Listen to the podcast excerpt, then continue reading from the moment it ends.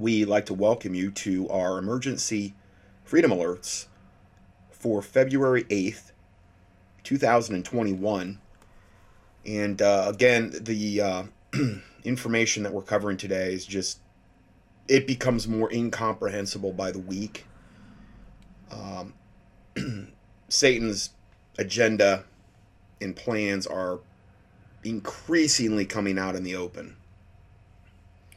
There's no more facade, there's no more wondering, there's no more saying, oh, is this a conspiracy theory or is it not? The things that maybe I, me and a lot of other people for decades have taken flack for saying, oh, that'll never happen, even though the Bible was a clear indicator that things we would be going into dark days and things like this would be manifesting. so we're going to be covering a lot of very heavy duty information today. Going to open us up with our 2020, actually this is 2021 strategic warfare prayer. Really there's no there's no need to even put a date on this, like a year because this would be applicable to any time that we're we're living in. So if you're if you're new to the ministry, this these types of warfare prayers, um, you don't want to just automatically enter into and start this type of prayer um, if you're not if you haven't taken certain precautionary steps. Um, there, that gets into a lot of other different areas. Like the Bible says, if I regard iniquity in my heart, the Lord will not hear me. You just don't want to have a lot of open doors for the enemy to come in and attack you because these are the types of prayers that are going to get you on Satan's radar. So I bare minimum I tell people, you know, pray when Jesus said you pray like pray like this. This is kind of a template like the Lord's prayer. And um, putting on the full armor of God every day. Uh, Psalm 64, and if you're not familiar with that concept of imprecatory prayers, just key that in. Psalm 64 in the keyword search box at contendingfortruth.com. Those are some bare minimum things I would do prior to engaging in these types of prayers. And also, I've done several teachings on the subject of prayer that you can just key that in and that those will all come up. So, without further ado, I'll go ahead and start us out. Father, God, in the name of, of the Lord Jesus Christ, we nullify, dismantle, cancel, and forcefully oppose all satanic operations maneuvers and subversions, strategies, tactics, plots, plans, and ploys which are designed to hinder, prevent, frustrate, foil, deny, or delay God's original plans and purposes from the quick, speedy uh, manifestation taking place in the correct time and season. We rebuke and dismantle all satanic alliances and confederations worldwide. Let every evil, covert, and clandestine effort and endeavor fail. Cause the truth cause the news media to be caught in their line and manipulations so that only the truth is manifested. We decree that every satanic strategy of inhibition, prohibition, and limitation placed upon the body of Christ by the dark side shall not prevail. We declare all invisible, invisible walls of opposition, restriction, and delay will be exposed and destroyed. O God, confound the devices and evil plans of their enemy that they have crafted, so that their hands are not able to perform their evil enterprise. Save those that can be saved, O Lord, but those that cannot be saved, overtake them in their own crafty and devious ways. Let them fall into their own pits that they have dug for the righteous. Let the fire of God devour them. Let them turn on and consume one another and have them in total confusion and derision. We loose the hosts of heaven to war against the hosts of darkness and to bring an end to all deceptive and secretive, uh, destructive measures des- designed to destroy all of God's creation and defile the world. For this reason, the Son of God was made manifest that he would destroy the works of the enemy. We overrule all strategies, tactics, and curses of the enemy by the power of the name of the Lord Jesus Christ and his shed blood. We overthrow spoken words and enchantments, divinations, spells, hexes, vexes, curses, witchcraft prayers, and every idle word spoken contrary to God's original plans and purposes, according to Isaiah 54 17. We reverse the curses associated with all these ceremonies, rituals, utterances, and their plans to bring about a chaotic, bloody revolution in, in America uh, and elsewhere, and to usher in the martial law and the New World Order. We decree and declare that their plans shall be uncovered and shall not prevail. Their plans shall be frustrated and unable to achieve any impact, and their threatenings and violent verbal dealings are returned to them 100 fold. Father, we humbly ask you to reveal every hidden agenda plan, and cover up in the secret shadow government regarding their attempts to manipulate end time events, leading to the destruction of your Christians and the innocent. Send divine, powerful, angelic forces against the diabolical plans to frustrate and expose them so that they will be dismantled. Dispatch legions of warring angels and any other kinds of angels necessary to enforce your perfect will on the United States of America and upon all the earth. Release your divine strategies and revelations upon any righteous person in the government worldwide. Fill them with your Holy Spirit and cause your divine wisdom to come upon them. Cause them to be a holy trumpet shedding light upon the dark hidden secrets of the wicked. Send a spirit of confusion amongst the camp of the enemy. Let their tongues be divided, and when they communicate it, let it be incoherent and misunderstood. Arrest those that operate in the spirit of Jezebel or Belial or any other wicked spirits, and cause them to be caught in their own lies and conspiracies. Let them not be able to resist the spirit of truth or gain any ground in the natural or spirit realm.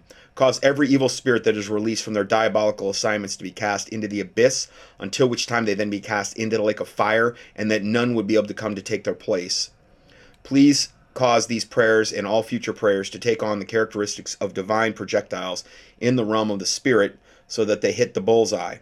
Let the laws that govern this prayer and all spiritual warfare strategies and tactics be binding by the word, the blood, and by the Holy Spirit. We seal this prayer in the name of the Lord Jesus Christ and the blood of the Lamb.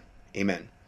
And in this prayer, just so you know, when we're saying things along the way, there's Bible verses that they're citing, which is kind of drawing upon, okay, this is where we get this the scriptural precedent, this scriptural precedent to pray these types of things because of this verse in the Bible, because of this. So those verses are all there. I'm just not stating them as we go along. Okay, so without further ado, we're going to go right into the study. Now, the information we're covering, especially initially, um, it's not going to be for everybody. Uh, this would be like viewer discretion. This would be like you don't really want children um, hearing this or being exposed to this type of thing. Now, I'm not going to go into every gory detail. And this is where you have to draw the line. I had a listener this week email me about this, about talking about these things. And the Bible talks about reproving the unfruitful works of darkness and having no fellowship with them. Well, in order to reprove them, that words that word means to to make make manifest, to shed light on. But then it goes on to say that it is a shame for, for those things that are done in secret to be spoken of. So I believe what the Bible's trying to say there in that list of verses is that you don't have to go into the gory details of the particular act you may be trying to expose. Like we're going to be talking about a lot of.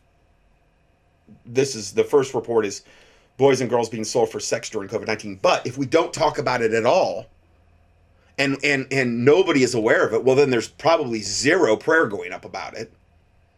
Now, that can't be God's will. There's no awareness of it. We're totally ignorant of Satan's devices. So he's getting an advantage of us and potentially you might be destroyed for lack of knowledge not knowing these things that i'm going to get into today because there's a lot of things here regarding a lot of warnings going out regarding children what what what they're being exposed to now what um, you want to watch out for what you would let them do and what you don't want to let them to do. Now see these are satan's devices and it's very essential that we go over those things and that they are made manifest. But we don't i'm not going to get into the gory details of what's going on here. I've probably said too much in the past regarding that. I'm not saying I'm perfect regarding this. Um, but this this particular subject is is um, probably one of the ones that gets me the most fired up and angry and righteously indignant. And um, I just had a uh, longtime listener accuse me essentially that um, he sent me this thing on Trump that that he was this great guy and, and did all, all of this stuff about the child sex trafficking, which again I've got into that in times past and in um I'm very suspect on the actual real extent that that actually really did take place. And I've got again over 100 pages of documentation exposing Trump and his connections into um, a lot of things that are very very evil and wicked Okay, but he said something to the effect that this is what I wanted, meaning I wanted Biden in, and I wanted the thing with Trump uh, to go away so there would be unfettered access to children. That's what he was implying. So, um, yeah, you you. Uh, I tell you, of all things to accuse me of, I've done report after report after report exposing this wickedness, praying against it, crying out against it, exposing it. Trump was never our savior. He was all part of that same satanic team. He did his part. He tagged Joe Biden on the way out like tag team wrestling, and now it's Joe Biden's turn to come in and represent the left. We got four years of the right, of the facade that, you know, Trump is going to do whatever and he's going to do this and he's going to do that. What did we get? Well, we got the COVID 19 thing. We got more 5G aggressively pushed upon us than any time. We got more, we have more of an aggressive vaccine agenda, that kill shot than we've ever seen. And Trump was right on the spear tip of all of those things. I can go over report after report after report of all the wicked things Trump did in office. But yes, is it go is are we going to see a whole other level? Yeah. Because they've taken the gloves off. Too many people were waking up and they couldn't keep Trump in any longer, I believe. So they had to go to plan B, which I do believe was Biden, which is going to be much more aggressive approach. It was like New World Order light with Trump, and now it's going to be New World Order heavy with Biden. They're both on the same team. They're both two sides of the same wicked coin. They're both wicked devils, okay? But now we're going to get that other one. So this report is entitled Pure Evil, the boys and girls being sold for sex during COVID-19 and Super Bowl. Up to 500,000 children are trapped. Was this any different under Trump last year? No. What about the year? No. No. Okay. So, I mean, this has been going on and it's been increasing. Okay. I, I know I've done reports on that that were very, very, very heavily questioning how all the stuff that we would see, it's, it's very along the lines of Q, where, oh, things are getting so much better and this and that. And it, it goes all along the line of the arrests are imminent. They're all going to go to Gitmo. The bad guys are taken out. The, the sex, the pre- predator. The, listen, the predator networks have never been worse. And we're just right off the the back end of Trump's four years. So you know, if he had totally eliminated those networks, why are they why are they worse now than ever? I understand. Well, Biden's been he's only been in office for, you know, is it like he was inaugurated like what, 3 weeks ago? If that, not even quite that. And you're telling me he's totally responsible now for what I'm going to be reporting on today? No, no, no, no. No, this has been a big group satanic effort for a long, a decades and decades and decades to get us to this point Trump played his part in the whole bringing about the New World Order, and now it's it was time to pass the baton to Biden. Okay, so up to 500,000 children are trafficked each year, and their ages are getting younger and younger. According to the National Center for Missing and Exploited Children in America alone, nearly 800,000 children go missing every year, or roughly 2,185 children per day. And this is according to official statistics. People are like, well, I don't understand. Why, why, why don't they have 2,185 Amber Alerts per day? Why don't they have all this on the back of milk cards? Because they're only going to cherry pick certain ones and make you think it's a very isolated thing. All of these these kids that go missing, a lot of times they're runaways. They're they're a lot of times kids that were already kind of off the radar potentially. Maybe homeless, um, these types of, we're going to discuss that here. Okay. So this starts out, uh, even in the midst of the COVID 19 pandemic, there's no stopping this year's Super Bowl showdown between the Kansas City Chiefs and the Tampa Bay Buccaneers. While the winner of the Vince Lombardi Trophy is up for grabs, we know the, who the biggest losers are the hundreds of young girls and boys, probably thousands, some as young as nine, and I'm sure they're younger than that as well, who will be brought, bought, and sold for sex, as many as 20 times per day during the course of the big game. I, I, I just cannot wrap my head around this. And wrapping, even if you were wicked, do, I mean, do you understand? You got to have some kind of indicator that you're going to rot and burn in hell forever. You, you, you, I mean, deep down, come on. I know your conscience is seared with a hot iron. I, I cannot wrap my head around why somebody. I mean, I, understand they're demon possessed the toenails and they want to have sex with kids and they want to defile. I, I get it, but it's just, oh wow, this is just incomprehensible. The Super Bowl is kind of deemed as the weekend to have sex with minors. No, you didn't read that quote wrong. Said Cami Bowker, founder of the Global Education Philanthropist.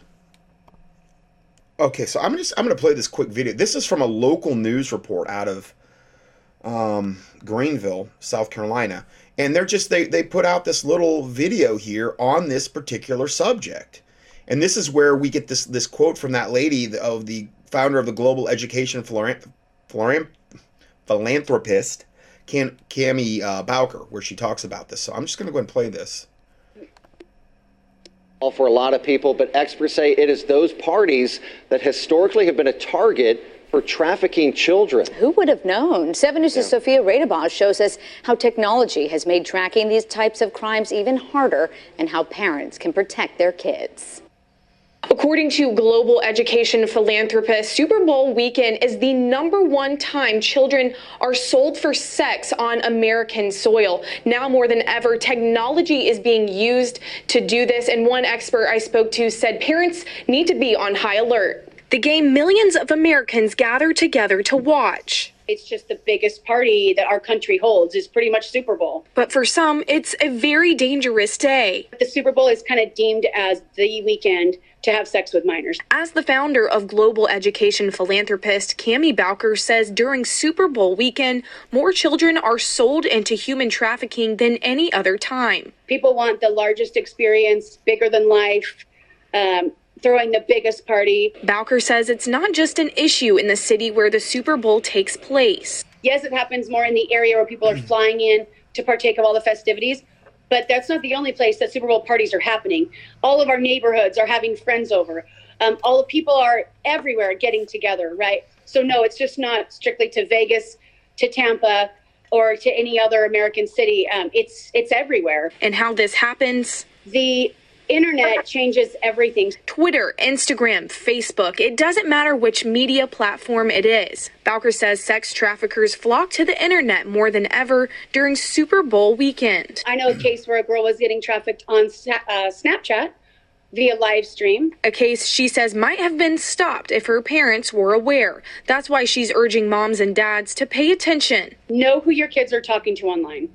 I know that we um, as parents, it's sometimes easier to just not get in a confrontation with them. Believe me, I know I am a mom. I understand for sure.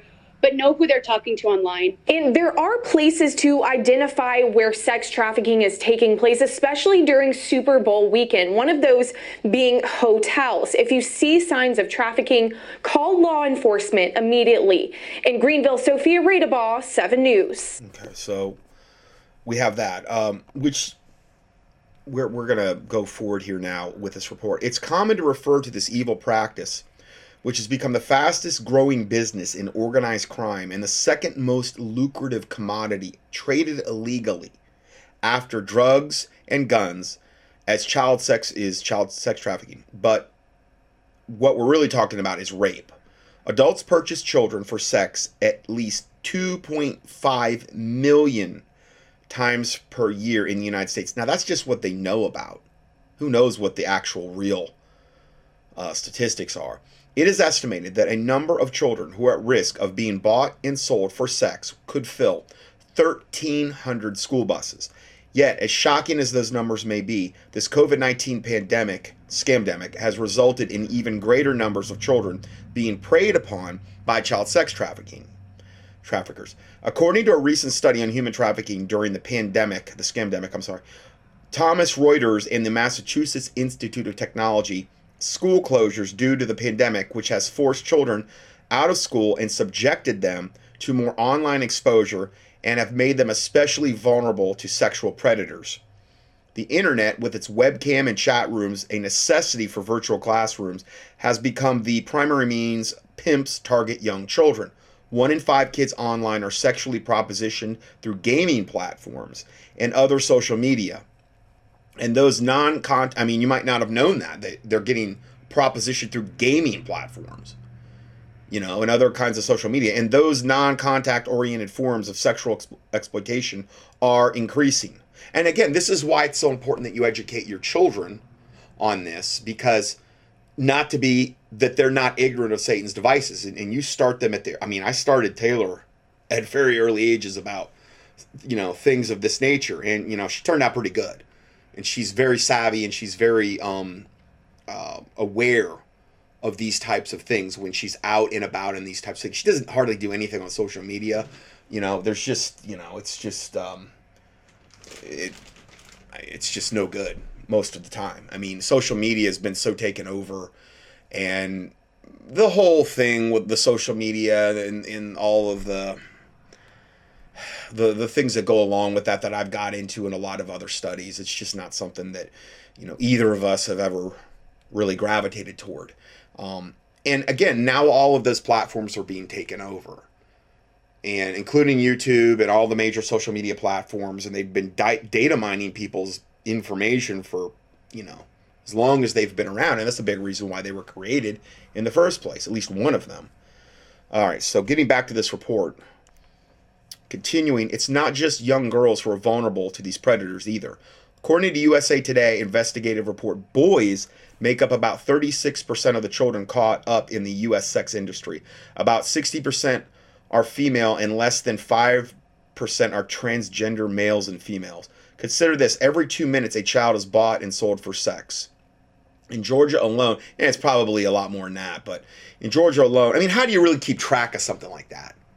You know, is there is there somebody there with a with a you know a clicker that's clicking them off? I mean, most of this stuff gets done in in the most secretive secretive places. So how are you? This is probably just what I'm saying is this is probably just a very small drop in the bucket to what actually really goes on. And this is just America. This isn't including the rest of the world where this stuff is going on. You know, I mean, it's it's literally. I mean, we are in a very much like a, a Sodom and Gomorrah type world situation, and we know how that turned out with Sodom and Gomorrah. God always has to judge wickedness. His mercy is is, I mean, praise God for His mercy, but there will get to be a point where He has to judge wickedness. And this is what we should be praying for God's righteous judgments against this wickedness and against all wickedness that like this that we're seeing because that's really the only hope is for god to judge wickedness uh, going forward here in georgia alone it is estimated that 7200 men half of them in their 30s seek to purchase sex with adolescent girls each month averaging roughly 300 a day and again this is just what they know about on average a child might be raped six th- by 6000 men during a five year period. Yeah, I, I that's pretty tough to get your head wrapped around. Oh, God bless them. It is estimated that at least 100,000 to 500,000 children, girls and boys, are bought and sold for sex in the USA every year, with as many as 300,000 children in danger of being trafficked each year. Some of these children are forcefully abducted, others are runaways, and still others are sold into the system by relatives and acquaintances. So now, before I go any further, I'm just going to get into some Bible verses regarding defending and protection of the innocent and children. Uh, we'll start with Psalm 82, verse 1, and go to verse 4. God standeth in the congregation of the mighty. And basically, I believe this is what this means is God speaks and he says, How long will ye judge unjustly? And we talked a lot about that lately, where, like the Bible talks about in Isaiah, where there's no when there's no judge justice and judgment in in equity and true righteous judgment going on that society will always inevitably degrade into something very horrific. And god will withdraw his hand. He'll, he'll withdraw his protective hand like it talks about in isaiah. So how long will you judge unjustly and accept the persons of the wicked? Which is now the norm. I mean, look at Hollywood. If you're like, for people that have all their little idols, and, and, and I mean that literally, and they call them idols, you know, Hollywood idols, music industry idols, sports idols. A lot of these people are doing the most wicked, evil things. Maybe not every single one of them, but especially in Hollywood and those types of circles behind closed doors. You're accepting the persons of the wicked when you do that. And then it says Selah, which means basically like pause and reflect and think about that deeply. Defend the poor and fatherless. Do justice to the afflicted and needy. This is what God's telling everyone to do defend the poor and fatherless, and to do justice to the afflicted and needy. Deliver the poor and needy, rid them out of the hand of the wicked. God wants us to rid them out of the hand of the wicked. I, I just I, I pray God will just translate me to these these uh, traffickers, these pedivores, and these child molesters, and and you know, just tell me what to do, God. I'll do whatever you tell me to do. No problemo. No problemo. Whatever you want, I'll do it gladly. I would, I mean, I would gladly die to defend these little ones, these ones that this is being done to. I've had stuff done to me, not anything sexual, but like what my dad used to do to me. And um like when he'd get mad and he beat me and you like I mean my dad was a violent, violent dude. And then smother me to the point of almost death. Where you just about black out. You just about know you're gonna die and if you've never been through anything like that, I tell you what, yeah, let me tell you something. That that'll that'll wake you up to the realities of of just this. And I don't I didn't have it near as bad as, as these children that that are in this all the time. I was never sexually abused or anything like that at all. I just I just had the other. I had the physical stuff going on. But my little amount of experience regarding all that and knowing how that feels as a child when you're so helpless and you feel so out of control and you feel so weak and unable to change your situation. I can't, and this goes on by the millions every single stinking day. Send me, God. Here I am. If I have to die for this, praise God. Praise the Lord Jesus Christ. Send me Make me your battle axe and weapons of war, like the Bible says, to go forth and annihilate the wicked by whatever means you see fit. That's my prayer to God for myself. The Bible says, deliver the poor and needy, rid them out of the hand of the wicked. Here I am, God, here I am. And I know a lot of you are the same way. I don't I don't really think this is a this is something that you know God's going to call the women to physically go out and do.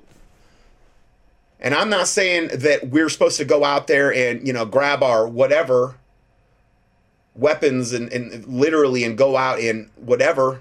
I'm not saying that, but you know, saying if God would translate me and I'd be on his agenda and on his timetable and be sanctioned by Him, not running ahead of God, okay, but in lockstep with God. I don't know. I, I know that I got to believe God's had it up to his eyeballs with this. I mean, this has got to be an absolute grievous stench in God's nostrils every single moment. And he knows about it all. We don't even know one one quintillionth of what God knows.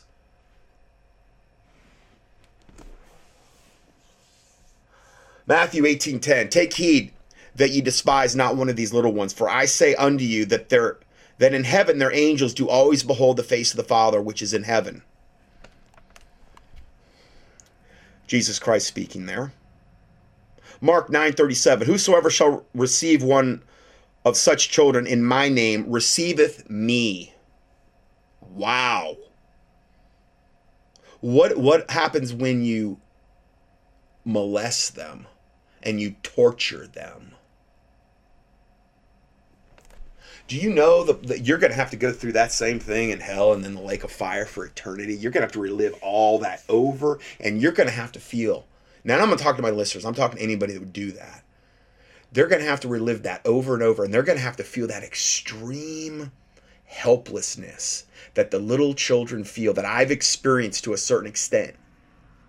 You know? Which to me, that was like the worst thing because I couldn't do anything about it. Couldn't do my dad was like 230 pounds. I'm like, you know, 50 pound kid or whatever. He's up top me with a, a pillow over my face. And I'm talking, I'm talking, you know, I'm talking, he didn't just have it on there for a second. I'm talking, it was like, okay, I'm going to die.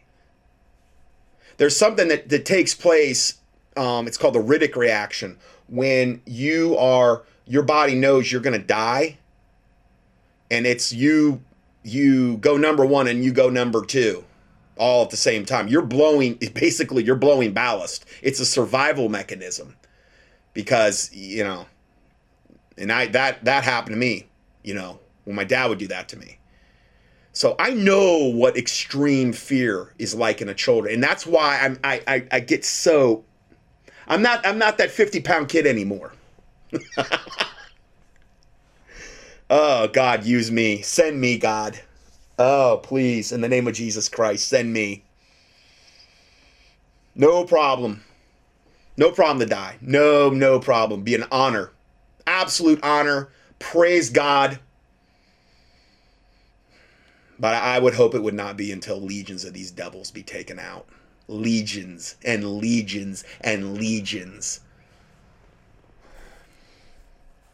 That's why when I got that email from that, that listener today, it just, are you serious? Are you serious? You're accusing me of that?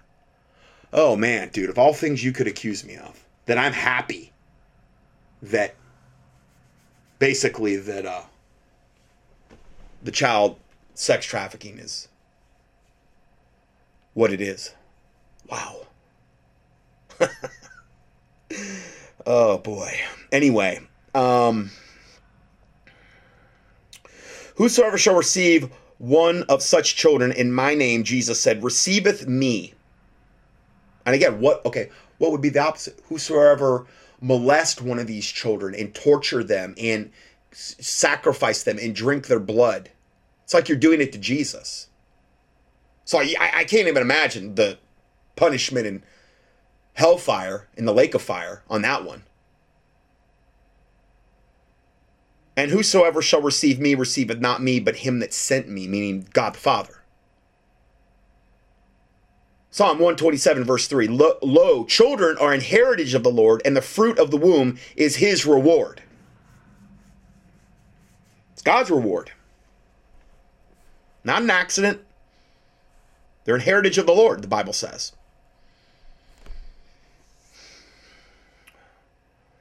Mark 9:42 and whosoever shall offend one of these little ones Jesus Christ talking shall offend one of these little ones that believe in me it is better for him that a millstone were hanged about his neck and he were cast into the sea. That's a pretty bad way to go if you ask me.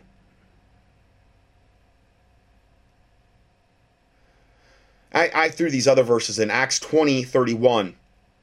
Therefore, watch and remember that by the space of three years I ceased not to warn everyone uh, night and day with tears. Okay, so that is is called being like a a watchman. Okay, which is what the apostles did in addition to all the other things that maybe they did on a daily basis. But he said, Watch, remember, I did this for three years. Well, I've been doing it right now for about 15. Now, I'm not saying I'm better than, um, I think this is Paul saying this. Um, but, and I, am sorry if I got that wrong. I'm sorry. I, I get listeners straighten me out all the time on little things I might mess, and I'm sorry. Sometimes they're bigger, sometimes they're littler. I'm sorry. I, I, am trying to keep all the stuff into my head. Um, yes, that was definitely Paul. Um, all right, so going back to this. Um, so by, by the space of three years, I cease not to warn everyone night and day with tears. And then 1 Corinthians 16 13 says, um, Watch ye, stand fast in the faith, quit you like men, be ye strong. Quit means behave. Okay? behave as an adult, in other words, and be strong. Watch, stand fast in the faith. Not into every wind of doctrine, which I'm seeing now more than ever. I mean, it's just open season on the Bible doctrine, it seems like now. Never heard so much heresy coming at me on a weekly basis. And I don't mean I don't mean my listeners so much, just what I'm seeing and like hearing. It's like, my word, what? First Thessalonians 5 6. Let, therefore, let us not sleep as do others, but let us watch and be sober. Now, what does that word watch means? Well, Strong's the um, defines it as um, it's it's translated 21 times as watch, one time as wake, and one time as be vigilant. It basically means to give strict attention to, be cautious, uh, to take heed lest through remission and indolence some destructive calamity suddenly overtake you. Well, again, that's why we're not ignorant of Satan's devices. Lest he get an advantage of you, lest some destructive calamity suddenly overtake you. Now, and, and, I, I know you hear me say this a lot, and it's really the cornerstone of this ministry, those types of verses, because there's so few ministries that I've ever seen that are really out there warning their sheep about all this impending evil and about the evil going on in the world. And some of it may not be applicable to people in the church, but at least they would know to pray about it. You don't you think those children would want you to be praying for them? But if the church is totally unaware, you're not going to hear this at, at 99.9% of the 501c3 churches or maybe not that high of a percentage, but you know, maybe 99%. They don't want to do anything to, to, to mess up the, they don't want to violate their government contracts with their 501c3. They don't want to have people walk out because the uh, because their sermons are getting a little bit too um, a little bit too uh, graphic, a little bit too um, hardcore for them to deal with. And again, I'm not saying all preachers, but a lot increasingly, and the Bible says it would be that way. All I'm saying is we need it now more than ever. So Proverbs 14, 25 through 27 says, A true witness delivereth souls. Hmm. That's why I like to put out tracks wherever I go. What I'm doing now is I'm taking the one page sheet I've got on 13 things the mainstream media is hiding from you about COVID. And I got that like in a printable format. Print it out, one page, fold it into a quarter, okay? Slip a track in there in one of the folds of paper. And then if I go someplace, like if I get, I don't know, if I'm out and about and I get a sandwich somewhere, I go somewhere, I give that with a tip to them. Okay? And they're more they're more than likely to read that because you're giving them a tip as well. Um, or I'll put them in like the little. Uh, you can put tracks in the, the little things at the gas stations. There's all kind of little slots, especially Chick tracks, because they're a little thicker. So a lot of times there's little slots or little places you can put the the tracks in there. And information about COVID and things like that. Anything to get the truth out. Um, a true witness delivers souls, but a deceitful witness speaketh lies. In the fear of the Lord is strong confidence, and his children shall have a place of refuge. So if you fear God as a parent, the Bible says your children are going to have a place of refuge. Now, I think it would depend on the children. I mean, if they were like totally off and in the world and, you know, turn their back on God, I think that would be one thing but particularly if they're under your care, you know. Something to think about. The fear of the well, the Bible says the angel of the Lord encampeth around about them that fear him, fearing God, and delivereth them. The fear of the Lord is a fountain of life to depart from the snares of death. Proverbs 31 8 and 9. They say, Open thy mouth for the dumb in all the cause of such as are appointed to destruction. Well, would that be regarding these little children that are going to ultimately die in these systems, these child sex trafficking? Yeah. Well, don't call them dumb. Okay. KJV, Strong's uh, word H483, which is the one that corresponds with that word dumb. What, what does that mean? What is the biblical usage of that word? Dumb means mute, silent, dumb, or unable to speak. Well, if a child is caught in a child sex trafficking network, they're unable to speak for themselves. They may be able to speak to their captors, but they better watch what they say. But they're not able to actually have a voice. They're not actually able to, to cry out. Maybe, you know, they can cry out to God in prayer, but a lot of them probably don't even know about God, you know? So we are supposed to open thy mouth for the for the those that are unable to speak in the cause of all such as are appointed to destruction. Well, hey, we have 800,000 kids going missing every year just in America. That's a lot of people. That's a lot of kids that are appointed to destruction. And I'm not saying I'm Mr. Gold Standard about any of this. I mean, I can't be a dedicated intercessor. I'd, I'd have to shut down my whole ministry in order to do that. I'm trying to field so many different Bible and health questions, and it's just, it's so much. And it's been 15 years straight of it now. Well, actually 20 years really, but it's just gotten progressively built and built and built. Um, there's just going to come a day when I probably have to, I won't be able to do it anymore. I won't be able to do that and the ministry. Uh, that's why I say when everybody, when anybody emails me, I appreciate you keep it as short as possible because I really don't have the time. I, I just don't. And if I don't respond back to you, just understand you probably sent me something that was just way too long for me to respond back to. And there's just no way. One person can only do so much.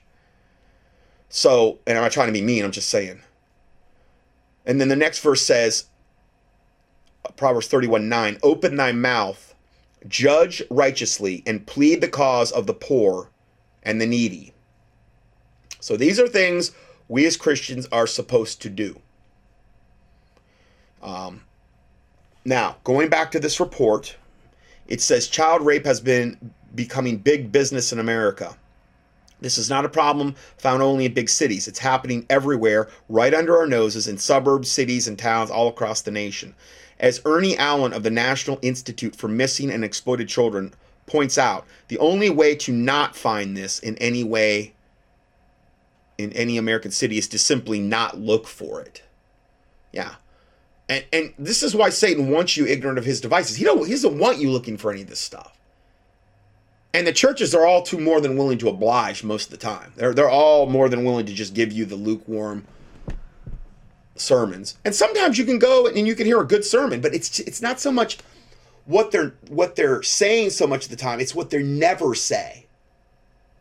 Like they don't talk about Disney and all their links to child sex trafficking and pedophilia and all the way they you know, raise their stars like Miley Cyrus and to get into that. I mean, I've done like 12 part study on Disney or all this other stuff. They just don't want you, they just don't think, well, it's necessary, evidently, for you to know that type of information. You know.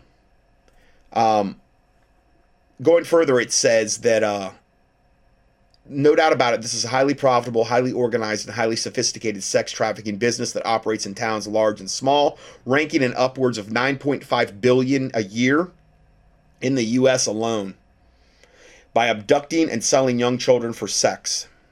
Every year the ages of girls and boys being bought and sold get younger and younger as well. The average age of those being trafficked is 13. Yet, as the head of the group that combats trafficking pointed out, let that sink in what that average words means. That means there are children younger than 13. That means 8, 9, 10 year olds. Oh, well, we're going to see next. That also means babies. Okay, we're in the next report we're going to get into. There are minors as young as 13 who are being trafficked, noted a 25 year old victim of trafficking. They're little girls. This is America's dirty little secret. But what or who is driving this evil appetite for young flesh? Who buys a child for sex? Otherwise, ordinary men from all walks of life. They could be your coworker, your doctor, pastor, spouse, writes journalist Tim Swarens, who spent more than a year investigating the sex trade in America. Um, Catholic and Protestant churches have been particularly singled out in recent years for harboring these sexual predators. Uh, Catholic and Protestant. Okay. 20 years after the clergy sex abuse scandal rocked the Catholic Church, hundreds of sexual predators, priests, deacons, monks, and lay people continue to be given work assignments in proximity to children. in many cases, the abuse continues unabated. Although much less publicized, the sex crimes with the Protestant church have been no less egregious. For instance, an exposure into the Southern Baptist church leaders by the Houston Chronicle documents over five, I'm sorry, 700 child sex victims who were molested and uh, sent explicit photos or text exposed to pornography, photographed nude, and then repeatedly raped by youth pastors. Mm. Some victims, as young as three, were molested or raped inside pastor studies and Sunday school classrooms. I mean, again, they just, they all need to die. They just all need to die. And I just my my whole prayer is just God, I, I pray you rain down your righteous fury and judgment on these wicked devils. Why? That all men would see and fear and declare the work of God, that they would wisely consider of God's doing, and the righteous would be glad in the Lord and trust in God, and all the upright in heart would glory, according to what Psalm 64 says. That's the remedy. When God judges wickedness, good things always happen. But how many Christians are actually praying for that, for God to judge the wickedness. Because that has not happened on a mass scale, wickedness has overtaken the world, essentially, and will bring us into the New World Order. See, Satan's got to have a lot of wickedness going on to really bring us into that New World Order. And it doesn't get any worse than this, what we're talking about today. Um, then you have the national sporting events such as Super Bowl, where sex traffickers have been caught selling minors, some as young as nine years old. Yet, even if the Super Bowl is not exactly a windfall for sex traffickers, as some claim, it remains a lucrative source of income for child sex trafficking industry and a draw for those who are willing to pay to rape young children. According to criminal investigator Mark Chalderon, uh, Ch- Chatterdon, I'm sorry, these buyers the so called ordinary men who drive the demand for sex with children represent a cross section of American society. Every age, every race, every socioeconomic background cops, teachers, correction workers, pastors, etc. And they're and then there are the extraordinary men such as Jeffrey Epstein and Trump, uh, the hedge fund billionaire, because they were good buddies. But I'm sure that Trump never did any wicked thing with Jeffrey Epstein, even though they were bosom buddies and lifelong pals. Oh, until you know, it became inconvenient for Trump to actually be buddies with him. Even though he got him out of numerous things, and even though Epstein was recruiting the children that they were primarily from Mar-Lago through Ghislaine Maxwell. I've gotten into this over and over. And there's all kind of firsthand accounts of of girls like 13 years old and younger where they went in there and Trump was there with Epstein and they provided sexual favors to both Trump and Epstein, and they were both in the same stinking room. But I guess they're all lying. I guess Trump was totally puritanical, and he would have. Ne- why would you, if you're not a slime bag, why would you be around another slime bag like Epstein and not ever figure that out? Come on, please spare me. I don't buy it, and I and I've got a fifty that one that one PDF alone is uh, the one word doc alone is over fifty pages on that on just the weird sex stuff with Trump. You know how many people, women, have accused him of rape over the? Are they all lying?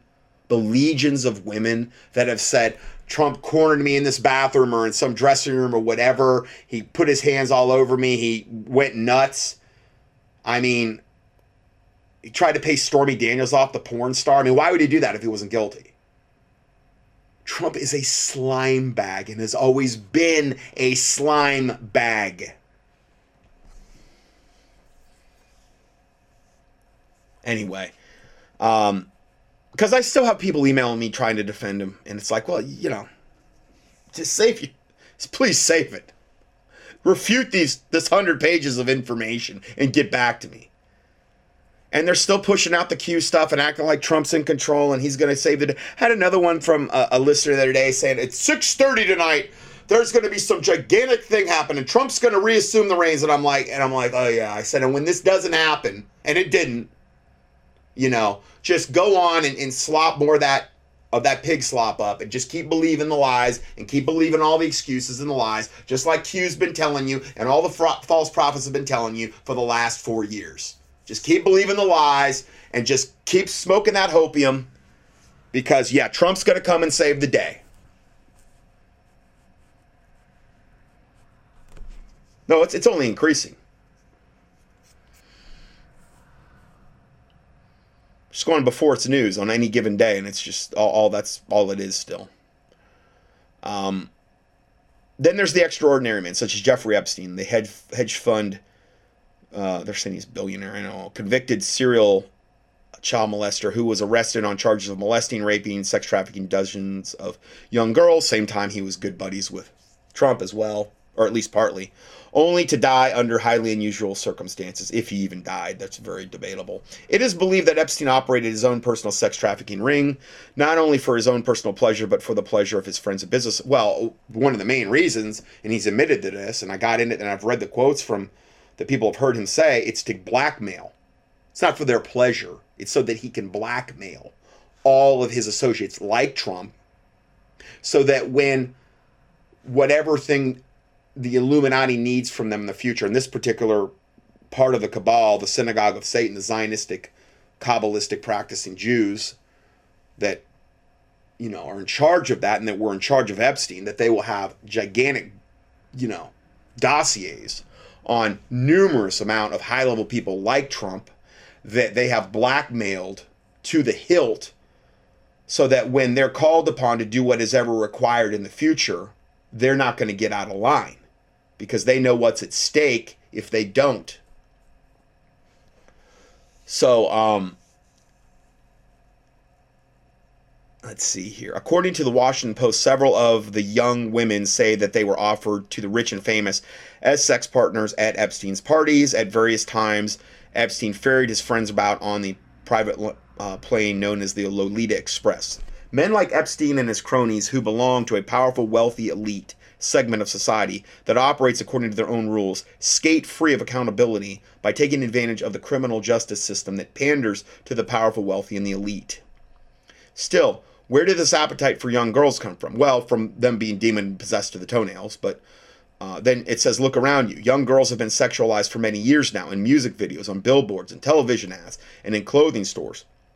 Marketeers have created a demand for young flesh and a ready supply of over sexualized children. And I mean, you look at those, like that documentary that Netflix put up there, that cuties, and then the whole pageant thing that they've got with the little girls where they dress them up like hookers and parade them around. What kind of parents do that? Are you serious? Uh, you know, all these different ways they sexualize little girls. I mean, we little girls. Good lord! I mean, it's it's, it's incomprehensible. Um, in a market that sells high heels and babies for babies, that's nice, and thongs for tweens, it doesn't take a genius to see that sex, if not porn, has invaded our lives. Writes Jessica Bennett for Newsweek. Whether we welcome it or not, television brings into our living rooms and into the web, and the web brings into our bedrooms. Okay, and the web brings it into our bedrooms. According to a 2007 study at the University of Alberta, as many as 90% of boys and 70% of girls aged 13 to 14 have already accessed sexually explicit content at least once. This is what Bennett refers to as the pornification of a generation. Indeed, as I have documented in an earlier column, the culture is. Now, this whole report I'm reading from has links to every single thing we're citing. It's all linked. Okay, so if you want to avail yourself to that and you want to know more about a particular sentence that I talked about, well, the links are here for the PDF for the state. Um, the culture is grooming these young people to be preyed upon by sexual predators. Social media makes it look all too easy. As one news center reported, finding girls is easy for pimps. They look on social networks. They and their assistants cruise malls, high schools, and middle schools. They pick them up at bus stops on the trolley. Girl to girl recruitment sometimes happens. Well, that's what Ghislaine was doing with Jeffrey. You had this adult, classy looking older woman would approach them, and she would approach them at Mar Lago, Trump's, where they were acting as whatever. Um, and you know, make them an offer they couldn't refuse. And it sounded real legit. Oh, these are all these rich people, and they wouldn't ever, you know, that's how they do it. So, foster homes and youth shelters have also become prime targets for traffickers. And again, that's what Ghislaine and them did. They they targeted like the trailer parks and places where these these children had no other way out and they were desperate for an escape because they knew that they were most vulnerable. Rarely do these girls enter into prostitution voluntarily. Many start out as runaways or throwaways only to be snatched up by pimps or larger sex rings. Others persuaded to meet up with a stranger after interacting online through one of the many social networking sites find themselves quickly initiated into their new lives as sex slaves. According, and we've already cited this, according to the National Center for Missing and Exploited Children, and there's a link to this, nearly 800,000 children go missing every year. That's according to their official statistics. That's straight from Reuters. They're actually admitting this. That's roughly 2,185 children per day going missing. And that, again, that's probably not even accurate. It's probably under. If they're admitting to that much, it's typically under. With a growing demand for sexual slavery and an endless supply of girls and women who can be targeted for abduction, this is not a problem that's going to go away. And this is going on all over the world, too. You know, Oh, man. for those trafficked, it's not, it's a nightmare from beginning to end. And I, I, I cut out a lot of the gory detail stuff in here because I told you I wasn't going to give that to you. But I want you to be aware of it, you know, and it, is on the prayer list. I, I, have it in the, the prayer list uh, for, you know, at the start of every PDF, but um, something that we need to always be aware of. And they're not even getting into this here, but what about all the ones that are brought into this so that they can be not only sexually abused and but then ultimately sacrificed, used as human sacrifices to Satan, and eaten. The, that's called pedophore. They're eating them and drinking their blood and, and getting their terrorizing them to the point where when they're killed, then they take their blood and it's got the maximum level of adrenochrome in the blood because the adrenochrome is secreted at the maximum right before you're going to die if you're being terrorized. So that's why they do that It's part of their occult ceremonies. And they believe they're vampirizing their innocence and their youth, and, and uh, they get like this ultimate high from the adrenochrome that they get addicted to. I mean, it's so sick you can't even comprehend it. I mean, it's just, ugh. Um, those being sold for sex have an average life expectancy of seven years and those are living in a nightmare of endless rape, forced drugging, humiliation, degradation, threats, disease, pregnancies, abortions, miscarriages, torture, pain, and always the constant fear of being killed or worse, having those you love hurt or killed. I just. Impossible to comprehend this stuff. Warning horrific content. Ruben A. Verastigui was arrested last night for allegedly soliciting, possessing, and distributing extremely violent child pornography depicting infants being violently raped by adult men, police say. Now, I'm not going to go into any greater detail than that. The, the report does go into it. I to advise you even go there. Here's a picture of this slime bag from the pit of hell that needs the purification of hellfire so badly. He needs that. That's the therapy he needs. Because I'm sorry, I don't see a lot of people ever coming forward. I've been in a lot of churches and I was an alcoholic and I got saved, or I was a thief and I. I've never heard somebody that was raping, that was a child molester now, I'm not saying it hasn't happened. I'm not saying it couldn't. But come forward and say, I got saved.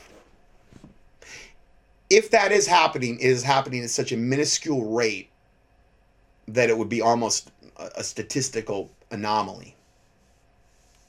Because I do believe what the Bible talks about in Romans 1, where men burning after men, women burning after women, and that's just homosexuality. Okay. But that they're turned over to a reprobate mind to do those things the Bible says which are not convenient, meaning apt, fitting, or proper. They're turned over to a whole different level of demon possession. when you have that dynamic going on. And I think this is a whole other level beyond that. Their consciences become seared with a hot iron. They don't have a conscience anymore. This devil doesn't have a conscience. This slimy little devil, this Verastigui. Prior to his arrest, he worked for a Republican policy group, and prior to this, he worked for the establishment Republicans in the Senate. Between March of 2020 and February of 21, an investigation revealed the suspect distributed, received, and possessed images of child pornography. The DC Metropolitan Police said in a statement. They revealed that on Friday, the 27 year old Ruben Verastigui of Northeast DC was arrested and charged with distribution of child pornography. Police released a screenshot reportedly showing Verastigui describing his love of baby rape videos. And I, I am not going to say any more than that. It gets into it. All the stuff. He what he thought he was in was some kind of chat room for other deviant, hellbound devils like himself. And um, he was being very candid. I mean, uh, send me, God. send me. Here I am. And, and, these verses keep coming into my head, and it's where Isaiah goes into the um, the throne room. Okay. Isaiah 6 1. In the year the king Uzziah died, I also saw the Lord sitting upon the throne, high and lifted up, and his train filled the temple. And above it stood the seraphims. Each one had six wings, and when with twain he covered his face, and with twain he covered his feet, and with twain he did fly, meaning with two wings. And then it goes on to say, um, but he said, I'm a man of unclean lips. He realized he was undone before God, before holy God because I'm a man of unclean lips, and I dwell in the midst of a people of unclean lips. Then one flew of the seraphims unto me, having a live coal in his hand, which he had taken with the tongs from off the altar, and he laid it upon my mouth, and said, Lo, this touch thy lips, and thine iniquity is taken away, and thy sin is purged. Oh, yes, praise the Lord. And then in verse 8 it says, Also I heard the voice of the Lord saying, Whom shall I send? Who will go for us? Then Isaiah said, Then said I, Here am I, send me. And he said, Go tell this people, hear ye indeed, but understand not, and see ye indeed, but perceive not. It goes on, but I don't know, that verse rings true. God's asking, Whom shall I send? Who will go for us? Then said I, Here am I, send me. Just, I, I think God, a lot of times it's just about your availability. Are you willing to you know, do whatever God wants you to do. Reminds me of the subject that we're talking about today. So going back to this report, uh, it says that uh, according to his LinkedIn profile, Verastigui has worked for entrenched conservative causes since 2012. So this little devil from the pit of hell, and this is typical these types of people are in the pulpits, they're deacons. I'm not saying everybody, but that's where they will gravitate. It's the perfect cover for a child molester or worse. I mean, and worse, I mean child like a pedophile when they sacrifices and eats children. He's done this since 2012 when he interned for Students for Life of America, a pro life group. He has worked for a long series of pro life groups in addition to Students for Life with Live Action, March for Life, and Texas Right to Life on his resume. You talk about no fear of God. Right in there. Right in there. The biggest devils you can imagine. Now, I'm not saying everybody in those groups are evil. Obviously, no, I'm not saying that at all. But again, a little leaven leaveneth the whole lump. Satan tries to put his his devils in these organizations to leaven them and to weaken them and to bring evil into those organizations. The wolf in sheep's clothing. They're ministers of Satan that appear as ministers of righteousness. And the Bible talks about that. More recently, Verastigui worked for the Republican National Committee in the United States Senate. Perfect. While working for the Senate, he was the senior digital strategist for the Senate Republican Conference, where he worked under the establishment Republican chairman John Barrasso, Republican of Wyoming. Hal Turner now he was one of the many that put out this report. This is not conjecture. This did happen. But Hal Turner, I, I thought he said, made some good remarks. He says, "You're a smart person. Let me ask you a question. Let me ask you a couple of simple questions. Would any member of Congress somehow not know what this guy was about before he got hired? Are we to believe that there was no FBI vetting of this guy before he went to work for a U.S. congressman? How does a guy like this get hired by multiple Congress members and work in high ranking Republican circles unless the people in those circles are doing the same thing as this guy? Yes, exactly. Yep. Remember, to get to those levels, typically you've got to go in there and rape the, you know, rape the 13 year old boy or girl. And they've got all the film on you. Yeah, they might have got you drunk. Yeah, they might have tricked you, but they still got the footage. And then you're going to definitely do whatever is called upon. That's how they compromise all these high level politicians. Even if they go in, let's say, with good intentions, let's just give them the benefit of the doubt. Okay? Um, this is what they do to them so that they're blackmailed, so that the whole. And you're telling me Trump wasn't blackmailed? Oh. Come on, of all people. Next report uh, Pedo Empire. Sean Stone interviews former MK Ultra child to adult sex slave Cathy O'Brien, which you've heard me talk about many times. In this exclusive interview, Sean Stone interviews the world renowned Cathy O'Brien about her life and all the things she's bore witness to. She was one of the first people that came out about this particular subject back in the 90s. I read the book, her book, Trance Formation of America, 1995. I read that book and I put it down. I'm like, I never want to read that ever again. I mean, it is a just horrifically brutal. It's it's something where it's not written from a Christian perspective. Um, and I don't mean like she's cussing. I just mean she describes what was done to her in pretty graphic detail by the highest level politicians Hillary Clinton, Dick Cheney, uh, Clinton. Uh, you know, this is before uh, we got into the Obama era. This is ni- 90s. And so many other congressmen, and how this is just standard procedure, and how she was born into this generation. I'm going to let her talk a little bit here. But I'll tell you what, that book rang true, and every single thing she has said and predicted regarding our wicked, evil, sick government is all bore out as truth.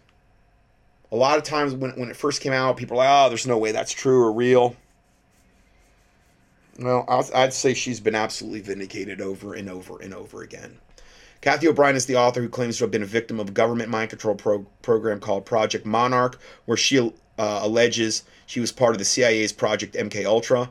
O'Brien made these assertions in Trance Formation of America, which was released in 1995, and then another book. I didn't know she had another book, Access Denied for Reasons of National Security. She released that in 2004. I didn't know she had two books, both of which she co authored with her husband, who was the one that rescued her, Mark Phillips. Uh, now I'm just I'm gonna play oh about 11 minutes of this of this video, so this will kind of dovetail and round out what we were talking about with the whole child molestation. Then we're gonna move on. Okay, so when I went to to click on this link, even though I put it up, I literally added this today. It was already gone off BitChute. So evidently, the censorship now is moving out from YouTube, where they're taking videos down like the same day. Now, I mean, evidently BitChute, and I had to actually go to it's pedoempire.org, Satan, sodomy, and the deep state. And um, yeah, it looks like they're. But again, this is why I have my own website, because when you have your own platform, if you've done enough to done enough to reasonably secure that, they have a lot harder time, you know, because it's, yours. So, um, I'm gonna go ahead and just play about 11 minutes of this. So, uh, Cathy, you're one of the most um, famous survivors of um, child uh, trafficking since you know since your youth. Um, your story has been out there. You've written on this subject. So, I guess if I could, if I don't want to necessarily re- rehash the whole story over again, um, but essentially, can you just give people a, a certain just a, just a quick taste of um, the decades that you that you went through and you endured um, trafficking and abuse? Um, just and give like just a very sort of brief summary for those that are completely unfamiliar with you, but we don't have to go into all the details. Well, I, I was born into a multi generational incest based family, and at the time, MK Ultra mind control was already being implemented by the CIA. They were combining what the Jesuits knew about mind control because the Catholics learned a lot about the effects of trauma on the human mind through the Spanish Inquisition and Crusades and Yep. and all like that. So I was um, Now, I've done more studies exposing the Catholic Church, probably about as much as earlier than I even have on exposing Islam. Now, Islam is another one that just pedophilia is rife. I mean, it's part of the religion. I mean, Muhammad took his favorite wife at six, Aisha. That was his favorite wife. He said it. But in his mercy, he didn't supposedly consummate the marriage till she was at the ripe old age of nine. So the Bible says, if the foundations be destroyed, what can the righteous do? Islam was always a devil death cult from the beginning, and its founder was a world class child molester. So they there it's no wonder that you know child molestation is such an integral part of Islam. Uh, wherever Islam's really being practiced freely and, and really not held out. Now, granted, wherever Islam goes, this will be this will they will do this in society, but it just may not be out quite in the open as it is in like Pakistan and Afghanistan. You know, the dancing boys of Afghanistan. Do a keyword search for that. I mean, that's just right out in the open. Or Pakistan and their chai tea boys. Right out in the open. I mean, you know, there's no hiding it. So uh, pedo, the, the child molestation is an integral part of both Catholicism and Islam. But it's really more ingrained in Islam than it is any other devil death cult that I know of. actually targeted for having been born into this multi generational incest based family.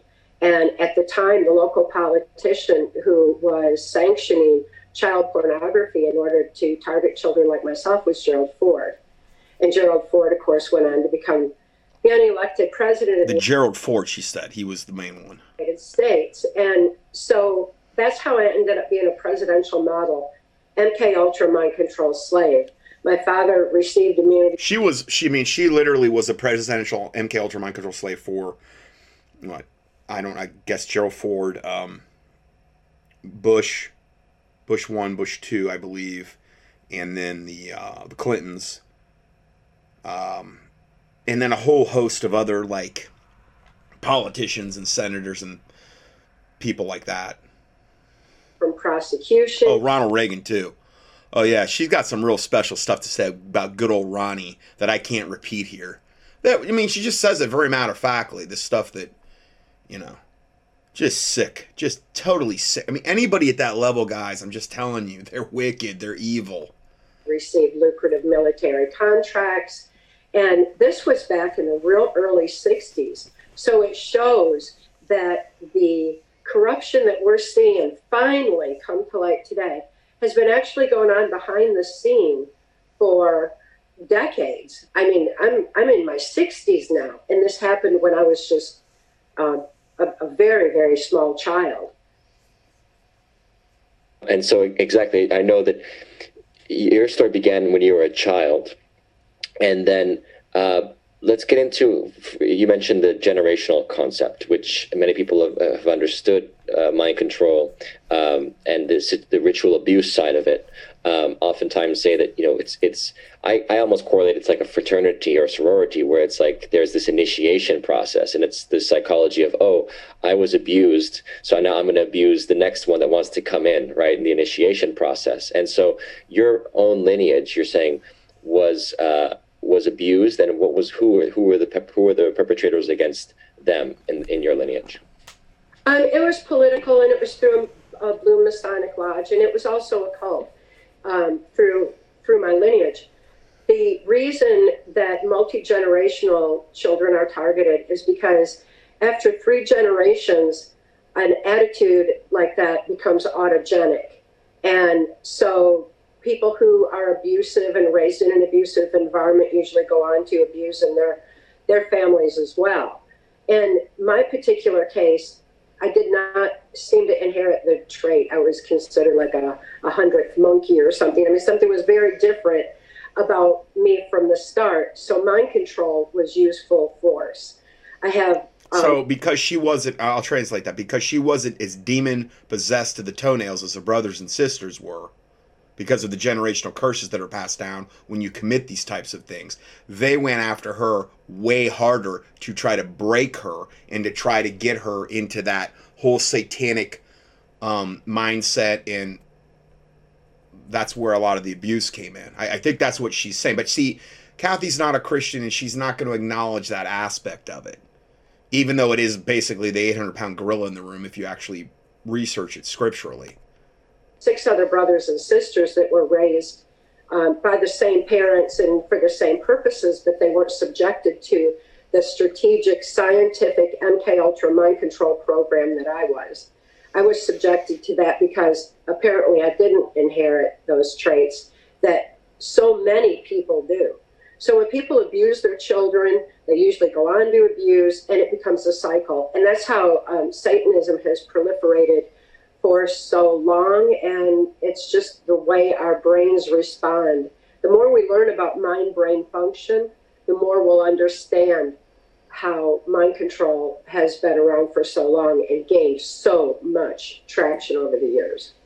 But can you, um, you said that your family had occult practices beyond your father being in the Masonic Lodge, correct?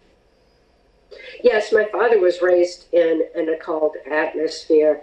And when he made child pornography of, of me, it was, I was also being prostituted to local politicians and policemen and, and then the Catholic priests. And because in Muskegon, Michigan, where I grew up, there was a, an, an effort to um, refine. Okay, now Muskegon, Michigan, there's a there's a show called like Lost Civil War Gold, and I accidentally saw this thing the other day where this, I don't know, supposed Christian guy was helping to produce this.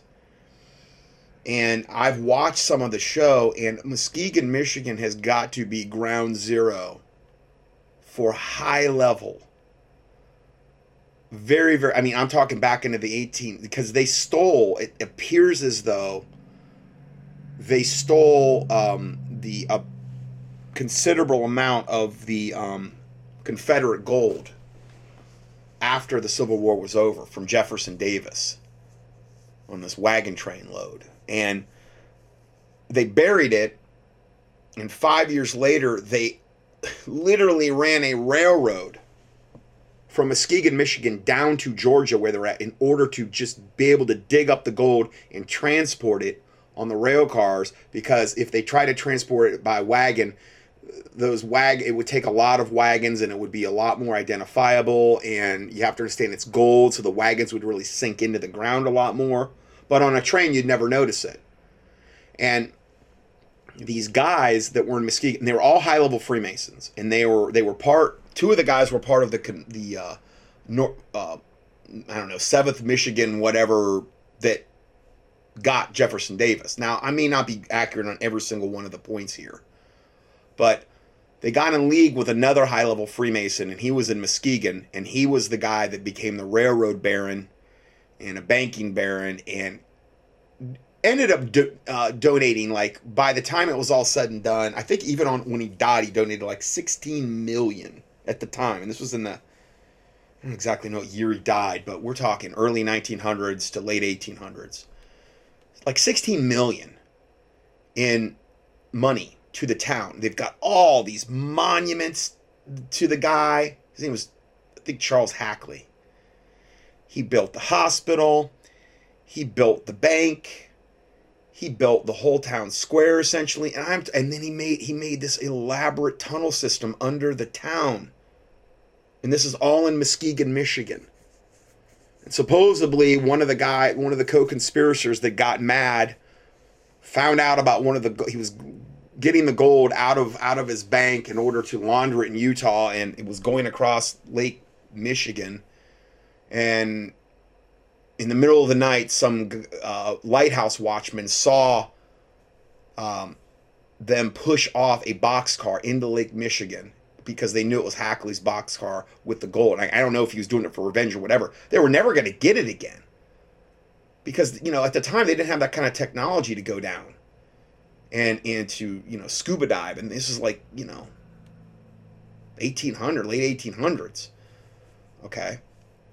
And the lake is typically you know anywhere you know 40 to 50 to 80 feet deep where the boxcar would have been. They got no way to get to it. So i don't know. I, I don't know if there's if there's validity to that part of it. But muskegon michigan from what i've watched in the show it was an absolute total hotbed of freemasonic knights templar hackley was at the head but all these guys were co-conspirators and they were all in the freemasons and it's just amazing. And I thought to myself as I was watching it, I'm like, man, that town has got to be so wicked and so full of like generational wickedness and curses and all these tunnels that go under the town. A lot of them have been filled in.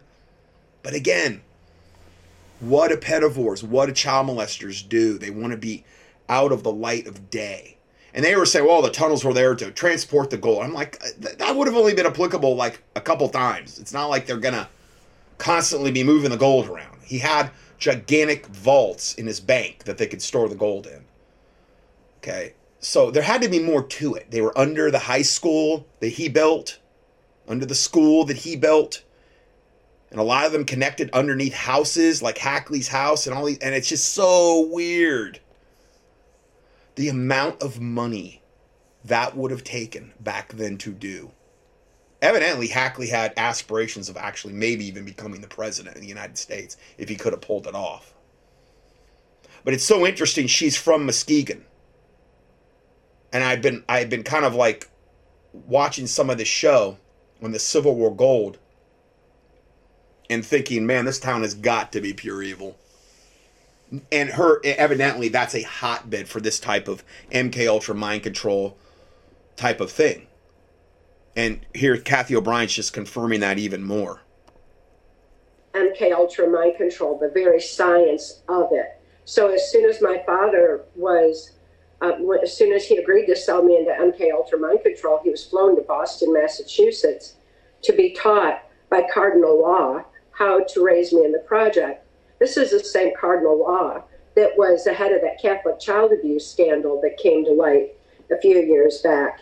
And instead of being prosecuted for the horrific crimes against children that he perpetrated, he was given um, one of the most honorary jobs was in the Catholic Church and and uh, flown to Rome for his his new job.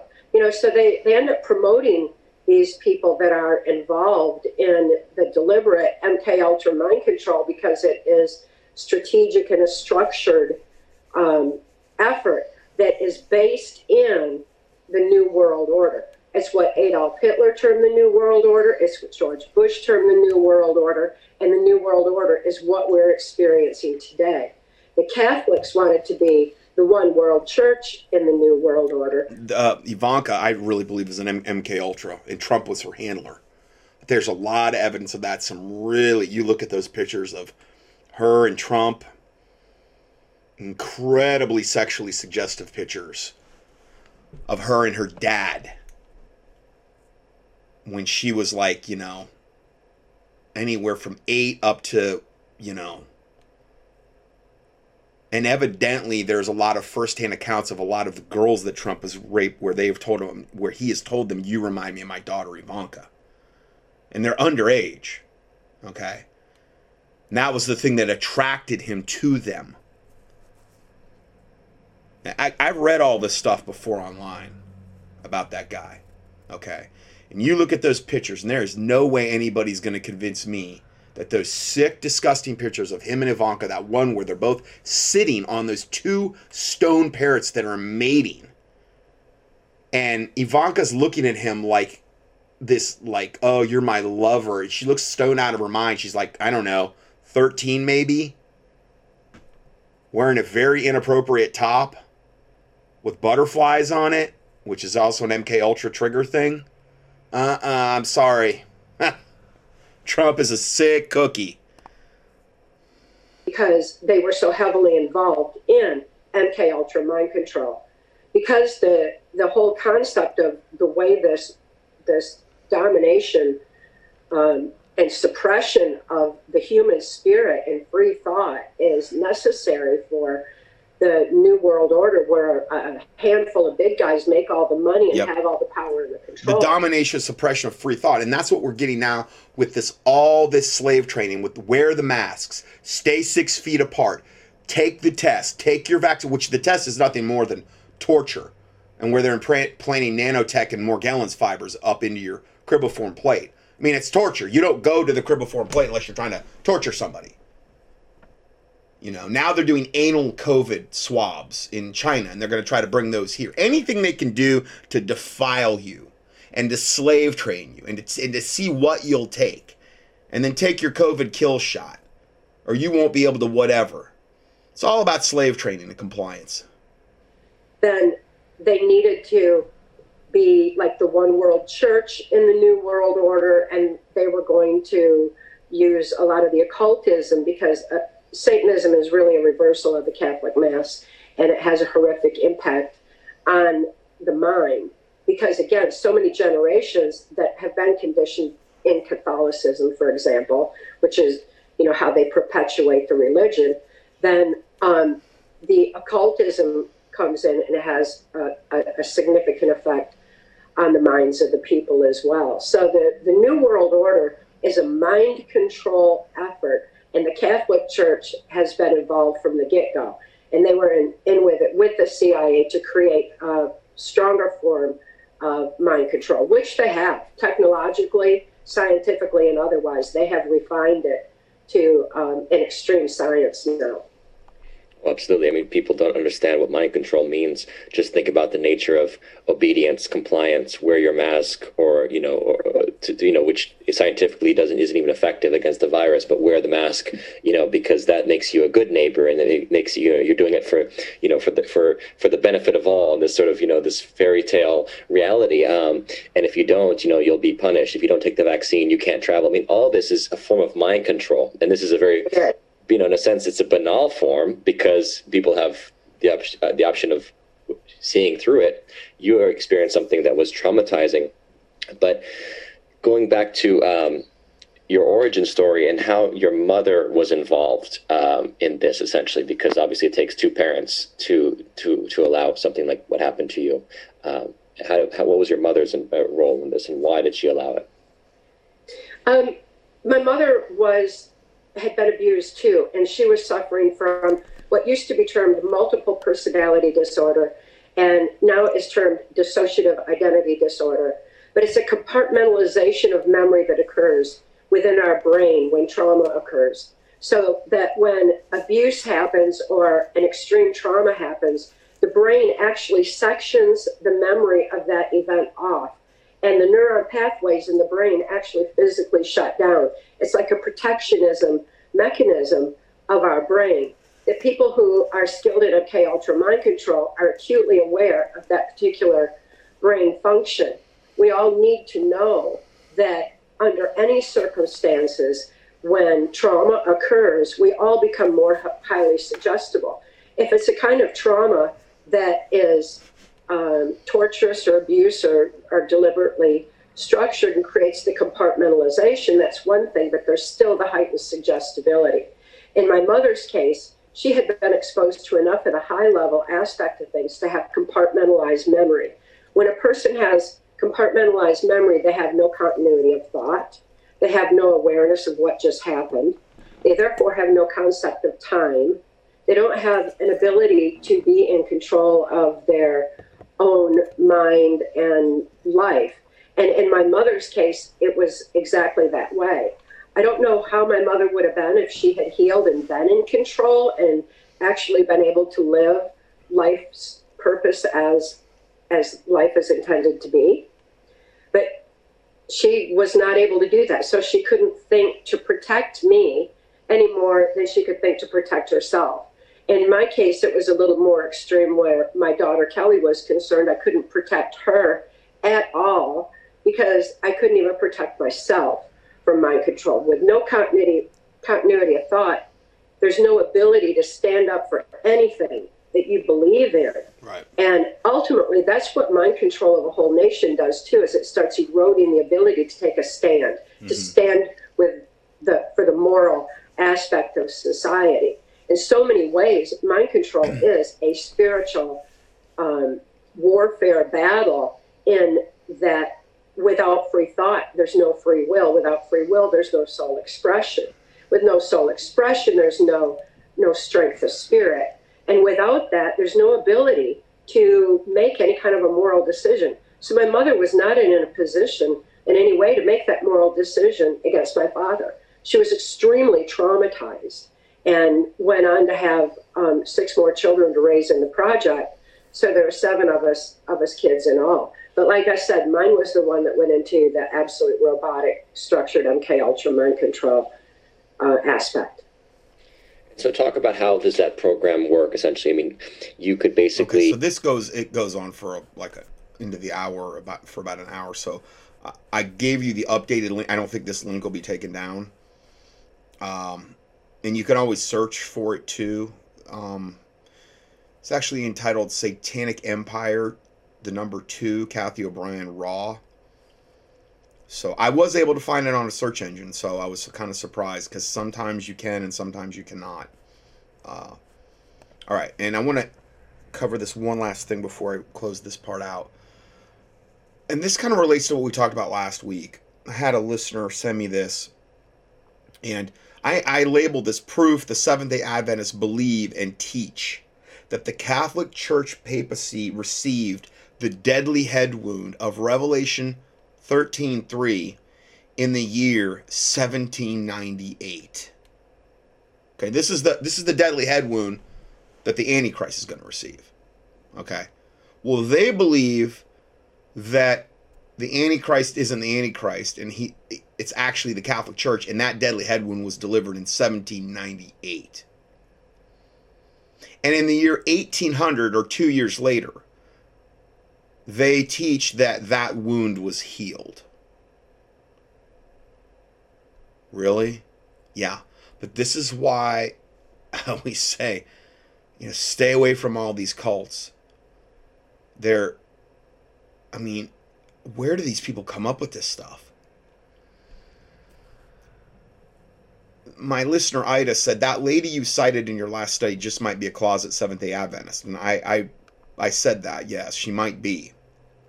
She's got some dynamite information, but she's promoting Walter Veith, who's Seventh day Adventist. Now, the information I'm going to read you from is directly from their Seventh day Adventist cult doctrine. And this is entitled When Was the Papal Deadly Wound Healed? Revelation 13:3. And I saw one of his heads as it were wounded to death, and his deadly wound was healed, and all the world wondered after the beast. Okay. And that's in re- basically in regard to the Antichrist. In 1848, the Great Revolution, which shook so many thrones in Europe, drove the Pope from his dominions. His restoration shortly after was through the force of foreign bayonets, which alone was upheld till his final loss of temporal power in 1870. The overthrow of the papacy in 1798 marked the conclusion of the prophetic period of over 1260 years of evidently the papacy and constituted the deadly wound prophesied in Revelation 13:3. Are you kidding me? How biblically illiterate do you have to be to write such a statement as that? But then again, the Seventh day Adventist death cult, just like The Jehovah Witnesses, just like the Mormons, were just that from the beginning. They were death cults, which were full of lies and misinformation and supposedly extra biblical teachings. I mean, number one, the Antichrist and false prophet weren't even on the scene. Obviously, they're not even on the scene now. You know, over 200 years later, has Jerusalem been has has the um, temple of Jerusalem been rebuilt? So the abomination of desolation can be committed according to uh, Matthew 24, like Jesus. No, that that hadn't happened then. It hasn't happened now either. Has um, the Antichrist confirmed the covenant with many nations in Jerusalem for a week for seven years? No. Hmm. Now, these are all things that would be taking place when the deadly head wound would be healed. The reason I'm bringing those up. The tribulation would have had to have started. The wicked would have had to have been revealed, according to 2 Thessalonians chapter 2, verse 3, meaning the Antichrist. That wasn't revealed back then. They say it's the papacy. Well, I thought it was going to be like a man, somebody that appeared as a man. No, it's the papacy. It's just the most asinine, biblically illiterate thing I've ever heard. But I think a lot of this is getting commingled with a lot of the current stuff out there regarding the end times. Wild theories where this type of stuff is getting commingled with it. So just be on guard for all these heresies out there. Again, listen to my teaching on just keying um, Gog Magog. That's that's the teaching where I do like the seven year tribulation and abomination of desolation and all that. We talk all about that. I, I kind of gave you a little piece of it last week. When we talked about the seven year tribulation. So this goes on to say the prof- this was prophesied in Revelation 13:3 to come to this power, but this deadly wound was then healed. So okay, supposedly the Antichrist got his deadly head wound in Revelation 13:3, but the wound then was healed in 1800. okay, so we're over 200 years off from the tribulation even starting and the, and the deadly head wound would be healed clearly inside the tribulation period. So I guess I don't know if they they believe they were in that seven year period back then. Shows how delusional the Seventh Day Adventists were. Well, when you have a witch that starts your death cult, her name's Ellen G. White. Well, this is what you're gonna get. That's what you're gonna get. In 1800, another pope was elected. His palace and temporal dominion were restored, and every prerogative, except as Mr. Crowley states, and I don't mean Aleister Crowley, but Crowley says that of a system, systematic persecutor was again under his control, and thus the wound was healed. I'll tell you, this is why the Bible says, Cursed be the man that trusteth in man and that maketh flesh his arm and his heart departed from the Lord. This is why I tell my listeners, don't trust in me. Don't trust in any man. Don't trust in any preacher. You, you be like a good Berean. You search the things out to see if they be so like the Bible says you're supposed to do. Good Bereans. If you had your own Bible, and that's all you ever had, there is no way on God's green earth you would ever come to this conclusion on your own. You would have to have some devil death cult teach you this heresy in order for you to believe it. So be careful who you put yourself under. While they promise them liberty, like the Seventh day Adventists, they themselves are the servants of corruption. For of whom a man is overcome, the same he is brought into bondage. Seventh day Adventists are just one of the many pseudo Christian death cults. I mean, pseudo meaning fake death cults out there that are ensnaring people, ensnaring them in their false works based doctrine, and taking them to hellfire. They believe that Sunday worship is, is the literal taking of the mark of the beast. That's what they believe. They're that delusional. Now, I've done a whole teaching on Sunday versus Sabbath that you can access where we talk about that. Now, it's not really it's more it's more oriented toward Hebrew roots people and those that say well, you got to keep the Sabbath, but I think it would accomplish the same thing. So then it goes on to say the deadly wound was given to the first beast in 1798. The wound was healed when the papal government was restored. And another head created created and another head created to the Catholic Church has been shown. Um, Pius VII was elected in 1800 when the deadly wound was given. Um, and a second beast was seen coming up from the earth. Oh, really? It was seen coming up from the earth? Okay. Yeah, okay. 10 4 in that. And all the work described in the life of the beast comes down this side of 1800. I mean, this just is just such rank heresy. Jesus Christ said to the disciples, He said, Beware of the leaven of the Pharisees and Sadducees, which is their doctrine. This is a great example of that concept. Leaven. I mean, leaven is like you know the, what you put in dough to like make it rise little leaven leaveneth the whole lump because it goes and permeates the whole lump and it makes the whole it permeates and the whole thing okay? I mean this is beyond leaven. This is just flat out rank heresy. So i wanted just to kind of go over that real quick and now we will go to part two and uh, go from there. So god bless you and see you in part two